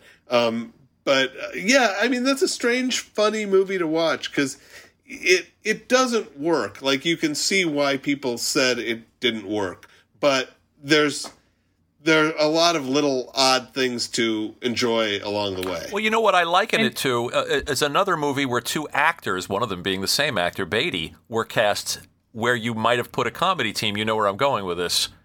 Is is is Ishtar? Which is right. which is to me more success. I hope you like it as much as we do. I do. I do. Uh, and, and and I know I know you you became friendly with Elaine. It, uh, it's uh, they're both good at it, and uh, I think it's unfairly maligned. Not perfect in any way. Right, but maybe maybe uh, those road. I mean, none of those road comedies are perfect. No. You know, no, like when you go homage. back to like the the Hope and Crosby ones, they're kind of ramshackle, and it's a different thing every five minutes. And if you don't think this five minutes is funny, something will get you in the next five minutes. And and uh, I like them. I like it too. And and with Nicholson, uh, he had a fairly similar story as uh, Bobby Darin. Well, did was, was did he find out about that family tragedy, that weird situation, while he was in production for The Fortune? Yes, Oh. he found out about it from. That'll affect the performance. It, yeah, it was a it was a Time magazine reporter who basically called him up and said, "So, what about this news that your the woman you thought was your uh, sister is actually your mother, and the woman you thought was your mother is actually your grandmother?" I mean, it's just an astonishing thing for for someone to hear from a a reporter. And, God. and um and you know Nicholson, I, I can't remember exactly what he he said, but but uh, you know he was such a professional. He he sort of went to Mike and and said, I I don't want to talk about what happened, but I I may be a little shaky and I may need your help. But he was really determined to kind of Wow. tough his way through the movie. And that was like the exact same thing that happened to Bobby Darin. Yeah. Is that right? I didn't know that. Yeah. Yeah, his Bobby Darin's Yeah. sister was his Yeah. mother, and his uh, mother was his grandmother. I mean, it's just mind blowing to me that after making like one year after making Chinatown, where that's basically a plot point. Yes, that's Nick- strange. Nicholson would find himself Yes. living this. You know, you, you you can't invent something That's like very, very strange. Um, what I want to ask you about uh, on, uh, quickly on the subject, I want to jump to, to, to Catch 22 real quick because we've had so many people on this show now. I was telling Gilbert, Richard Benjamin's been here, Bob Balaban's been here, uh, Austin Pendleton, Buck, uh, Oh, wow. Peter You- so you can- Bonerz, Paula Prentiss. Am I leaving anybody out? Arkin was here. Oh my gosh! Well, you you can assemble like the definitive. We could. Catch twenty two history. We could, but tell tell us. uh, I, I mean, there's so much there, and and and you and I were talking over email about uh, uh, his regret, his his uh, uh, his depression, his state when he saw Mash. Right. Well, I, I think this is a great sort of uh, lesson in movie making and and uh, in movie history, which is that Catch Twenty Two was the first movie where Mike had everything he could possibly want. I mean, a massive budget, a giant cast with everyone from Alan Arkin to Orson The Welles. best cast. uh, uh, basically an airstrip and and a fleet of planes acquired for him, you know, in Mexico. Unbelievable amounts of time to shoot in Mexico, in Italy, uh, on a soundstage in Los Angeles, um, and you know he and Buck Henry made a really uh, serious attempt to to wrestle this mammoth novel to the mat and to to approximate its its tone, which is you know so hard to find, and then they finish it. Finally, it goes so over budget that they say it's going to, you know, bankrupt Paramount Pictures. And then a few months before it's supposed to open, they see MASH and just instantly feel uh, that they're dead. That that you know Robert Altman has sort of quietly and stealthily made the movie that they were trying to make and didn't even realize they were trying to make until they saw that MASH had made it successfully. So just a brutal thing, I think, to um, to have that happen, and and really a pivotal moment in in Mike's career because you know at, at 39 for the first time to have to deal with a big public failure, um, probably the rest of your career hinges on how you handle that or don't handle that. Yeah, it's interesting. You know, uh, and w- with all those people that we we brought up Catch Twenty Two, with all of them, we got different. Bogdanovich too, who wasn't in the movie but was there with Welles. I, I Right. assume you talked to some, if not all, of those people. I I talked to as many as I could. Right. Um, I'll tell that but- Welles the story of Welles showing up and basically uh, misbehaving. Right. I mean, it's you know, Welles had had a part that required him to be on the Mexico location for about two weeks, and and came in and uh, I mean, Austin Pendleton, who I did talk to, just nice tells really brilliantly about how you know Welles was awful to Mike, was awful to the cast, was basically like trying to direct the movie as soon as he got there, and and you know was consumed with annoyance that that Mike was directing it, and and um, And what did uh, he say to him? He, then he sort of got a dig in too. Oh yeah, well finally when the whole shoot's done and and the, the, they're having dinner together, um, they're talking about you know success and early success, and of course this at this point, uh, you know, Welles was more than twenty five years past Citizen Kane, and but Mike had come off this you know extraordinary one two punch of Virginia Woolf and The Graduate, and and Welles says to him before leaving, well the thing about success is uh, better late than early. Um, How about that, Gil? it's, it's basically saying like I was cursed. Now I'm passing the curse on to you. Goodbye. what a mensch. Yeah. uh, uh, Elaine May was somebody that you you managed to to uh, to get an interview with for the Nichols book. What was that? And, and by the way, before I ask about Elaine, did you did Beatty talk to you? The famously elusive Warren Beatty. Well, I had talked to him a lot about. Um, I talked to him a lot for Pictures of Oh, the okay, Revolution. good. Oh, it's nice that he Um, gave you an interview. Yeah, and then we he was great, and then we had uh, you know a more informal conversation uh, for for this book. Uh huh. Um, but yeah, Elaine. How uh, pivotal was was was landing Elaine for assembling the Nichols book? I would imagine. I mean, Very. you know, I, I said to myself the the great thing about Mike is that he worked with so many people that if I can't get one person from a movie or a play, I can get somebody else always. But there were a few people where there's no second name on the list, and and Elaine, you know, w- was the the. It, it would be a very different book if she had not agreed to talk to me. So Mhm. I, I I feel incredibly lucky that she not only did, but that she was so open and forthcoming. I mean, she really hadn't done a long interview like that in, I think, literally 50 years. And there's real gold in those stories, too. And I was talking to Frank earlier, and we were talking about Jane Fonda threw together a party. Oh, yeah, that's a pivotal part of, of, Yeah. of Pictures Oh, of yeah. the Revolution. uh, it was a, uh, a July 4th party in 1965. She was uh, with Roger Vadim at the time, and they were uh, they had like a beachfront house in Malibu. And I, when I was researching Pictures of the Revolution, I kept reading about this party, and like in three or four different books, and it was like one of the happiest research days of my life when I suddenly realized it's the same party. They're all talking about the same party. That's cool. All of my characters who I'm researching happen to go to this one party and just like in terms of writing you, you just dream about that like one big event that brings all your people together because it was it was like everyone in old hollywood everyone in new hollywood sidney poitier was there mike nichols and buck henry were there because mike had just come to hollywood for the first time to start directing That's, pivot, Henry that's pivotal Fonda- for, for them writing The Graduate together. Right, Nichols right. That's where that's where they meet, Buck, um, or, or re-meet. Yeah. Um, the the Byrds were were like the house band. Um, Amazing. you know, uh, studio heads were there. It's just a great like someone should do you know a documentary or or a movie about that party. And and why was it a turning point that party? I mean, the way you write about it in the book, the the uh, Henry Fonda's yelling to the Byrds, "Keep the music down." Peter Fonda, Right. who we had here by the way, is up on a uh, climbing on the neighbor's roof. Right. It's really so. It's it's really a, a, a microcosm of, of of what's happening. Yeah, in I think like you couldn't invent something that, that's more like a literal representation of the old ways giving way to the new ways and of a new generation. I think Jack Nicholson was there with with um with Peter Fonda. Yeah, Hopper Um, Hopper was and- there too. and you know like the right because this is you know the team that will eventually make easy rider Sure. and and the old people the the, the older generation are staying in the house and um, the younger ones are kind of wandering down to the beach where the band is playing so uh, just an amazing you know to Uh, to have been at that party. You descri- you describe Poi- Poitier sort of a man without a country at that party. He doesn't really fit in with either group. right He's sort I of mean, wandering aimlessly.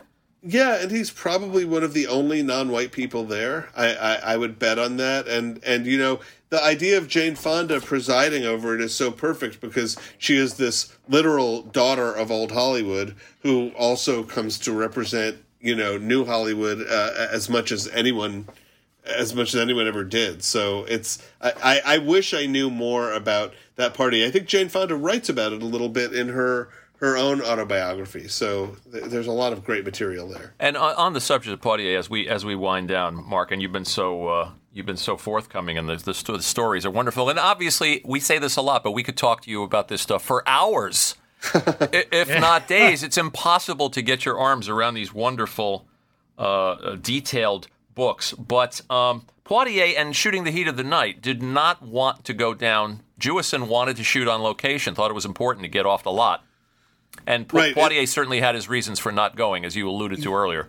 Yeah, they wanted to shoot in the South, and and Poitier really uh, was afraid of it, and and not without reason, as it turned out, because you know they they they ended up doing a week um, south of the Mason Dixon line to to do some location stuff, and I think I think most of the movie was shot in Ohio, but but for this they went south, and and they had uh, a night uh, when when um, you know Poitier and Steiger were staying in adjoining rooms in a local motel. Um, nothing very glamorous at all, and they had a night when a bunch of like drunken rednecks, you know, pulled into the the parking lot uh, in pickup trucks looking for trouble, and and Poitier basically said, you know, the first guy who comes through that door, I'm going to start shooting.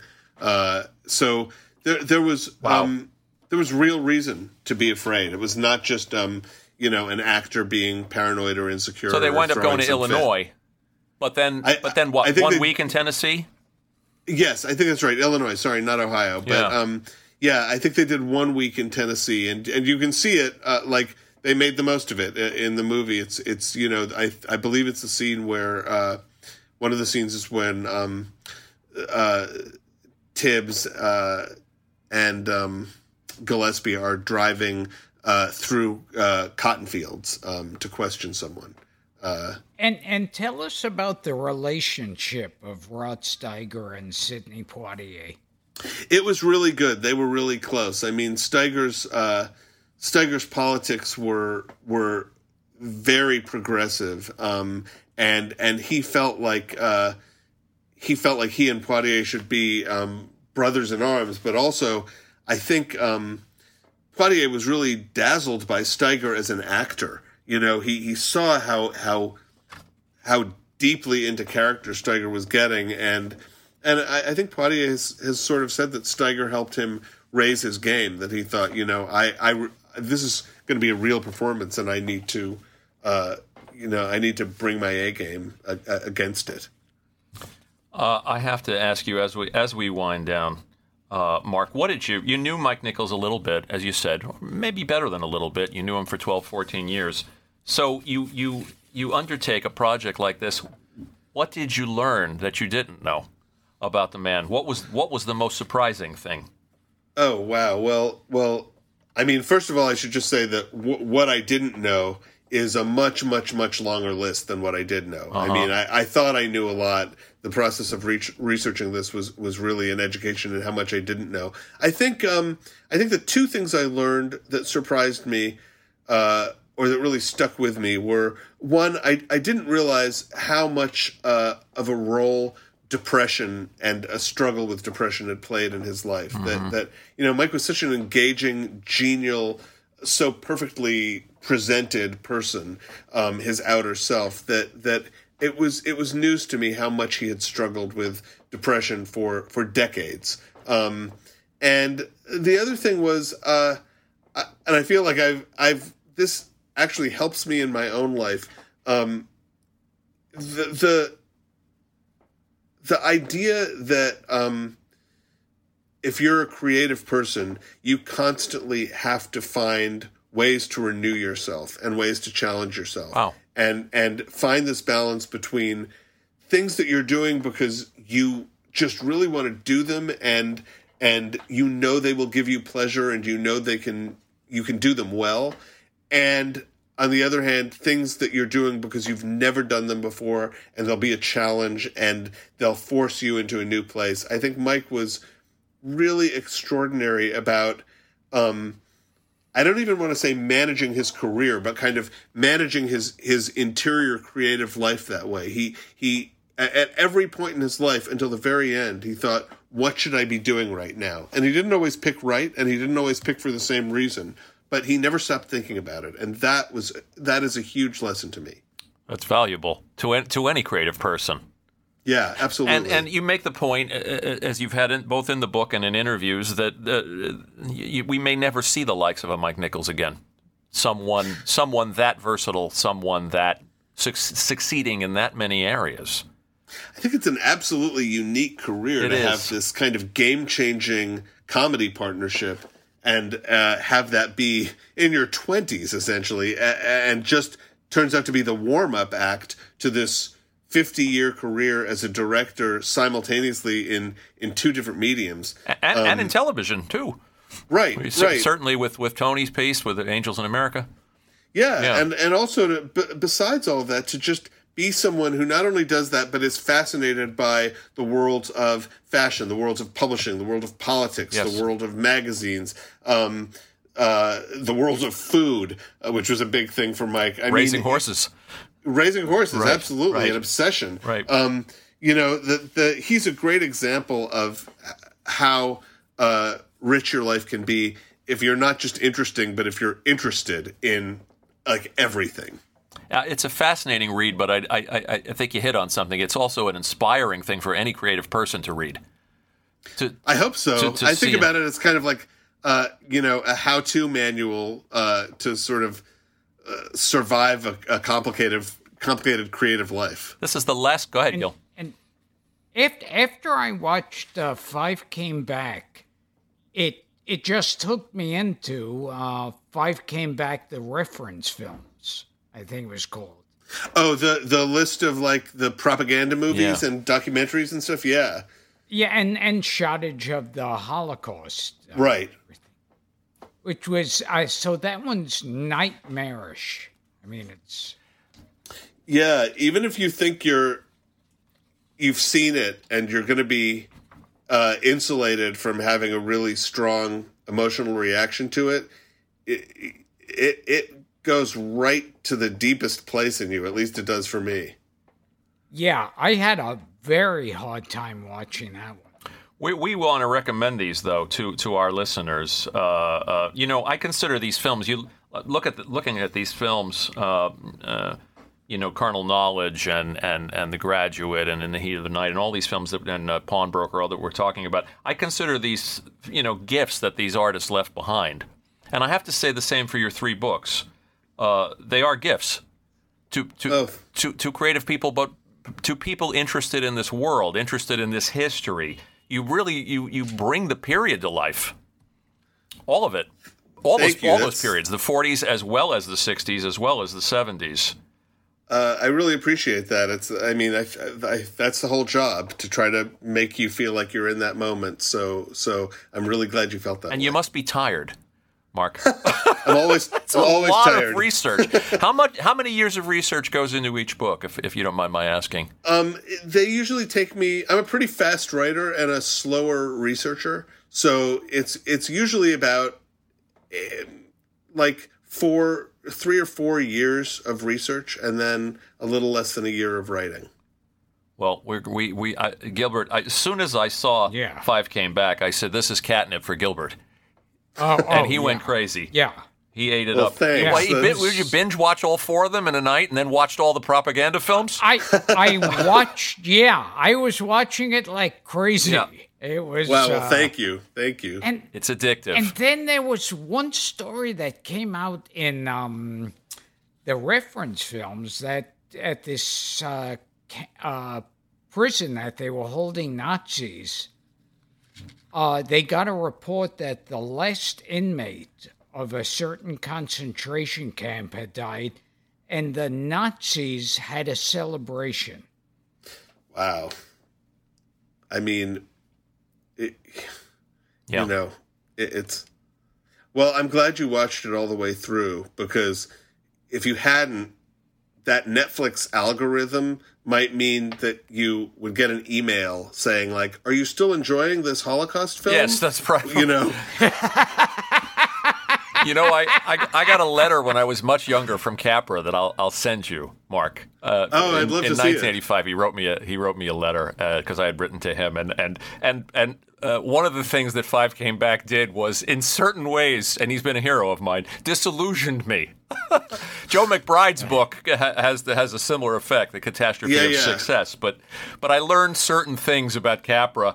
Uh, uh, uh, such a complicated man, uh, uh, such a yes, complex I guy. mean, all of those guys. I mean, Capra and Huston and Ford were all like, "You've got to take the good with the bad," You but do. there's a lot of good. You do, you do. So, to to our listeners, uh, uh, get these books. Five Came Back is fascinating. So is the Netflix documentary, docu series, I guess we call it, that that you can stream, which uh, which Gilbert ate up, uh, ate with a spoon. The Mike Mike Nichols a Life, which is uh, unbelievably rewarding, and uh, and Pictures at a Revolution, which is uh, uh, such a, a, a wonderful history of Hollywood. Just want to thank a couple of people too, Juliana and Catherine at Penguin and Random House, and uh, our friend Adam Schartoff, and Michael, of course, Michael Weber. And I, I, have got uh, and congratulations to Tony, to your husband, who's uh, writing, who just wrote the new West Side Story. Yeah, thanks. We're excited New about that. Spielberg, right? And and wrote the Munich movie and Lincoln Gilbert for Spielberg. Jeez. Yeah, yeah, yeah, yeah. And and they're Oh, they're and- shooting another movie that they wrote together right now. Wonderful. And and before we forget, uh, Sidney Poitier was close friends with a former podcast guest, strangest cup, French, strangest friendship. Uh, uh, Sidney Poitier was friends with Marty Allen. You know Marty Really? Allen from Allen and Rossi. Wow. Yes. Yes. Hello there. Oh I, my I think I think Sidney Poitier may have been a best man at at Marty Allen's wedding. I, well, I've got my next book. I got about 20, Oh, and- 20 cards here, Mark. the- I could go on. the thing you said about Netflix, it reminded me when I saw when I went to see Schindler's List. I I'm walking into the theater and the guy who works there recognized me and says, "Oh, I'm a big fan. It's such a treat meeting you." And then I'm as I'm going into the theater to see Schindler's List, he says, "Enjoy it." Oh, you never told that one before. Wow. Wow. We'll go out on a we'll go out on a high note. One last question from a fan. We'll give it to Matt Bradley to Shirji or to Shirji. Out of all of Rex Harrison's galling adventures and escapades and behavior on the set of Doctor Dolittle, did any not make Mark's cut? Oh, you know, I wish I could say that I'm such a tasteful person that I left something out for discretion's sake, but no, you you what I found out about you got. I think my favorite, in addition to the handstands and the penis song, was that he threw a tantrum because when he heard "Talk to the Animals," because rhinoceros did not rhyme with "of courseurus." it doesn't fucking rhyme. You know, fair enough. Thank you, Mark. This was a treat for us. Yeah, for me too. Thank you so much. And uh, everybody get get their hands on these books, and Gilbert will Gilbert will do a sign off. And congratulations, Mike Weber, Yeah. or as Gilbert calls him, what do you call him, Mickey Wiggly? Mickey Wiggly.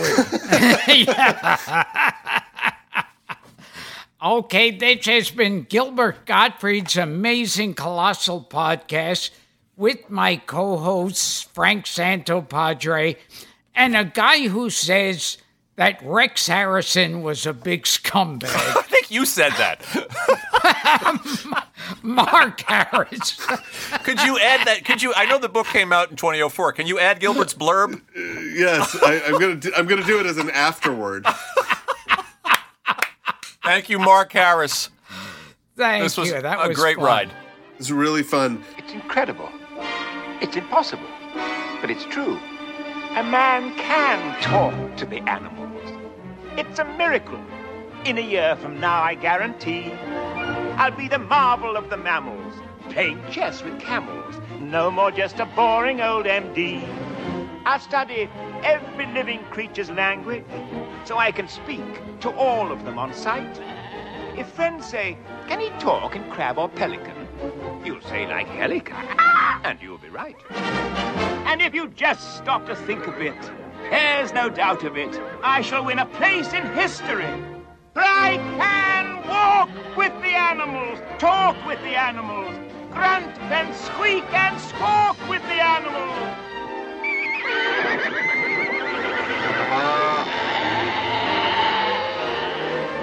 and they can squeak and squawk and speak talk to me.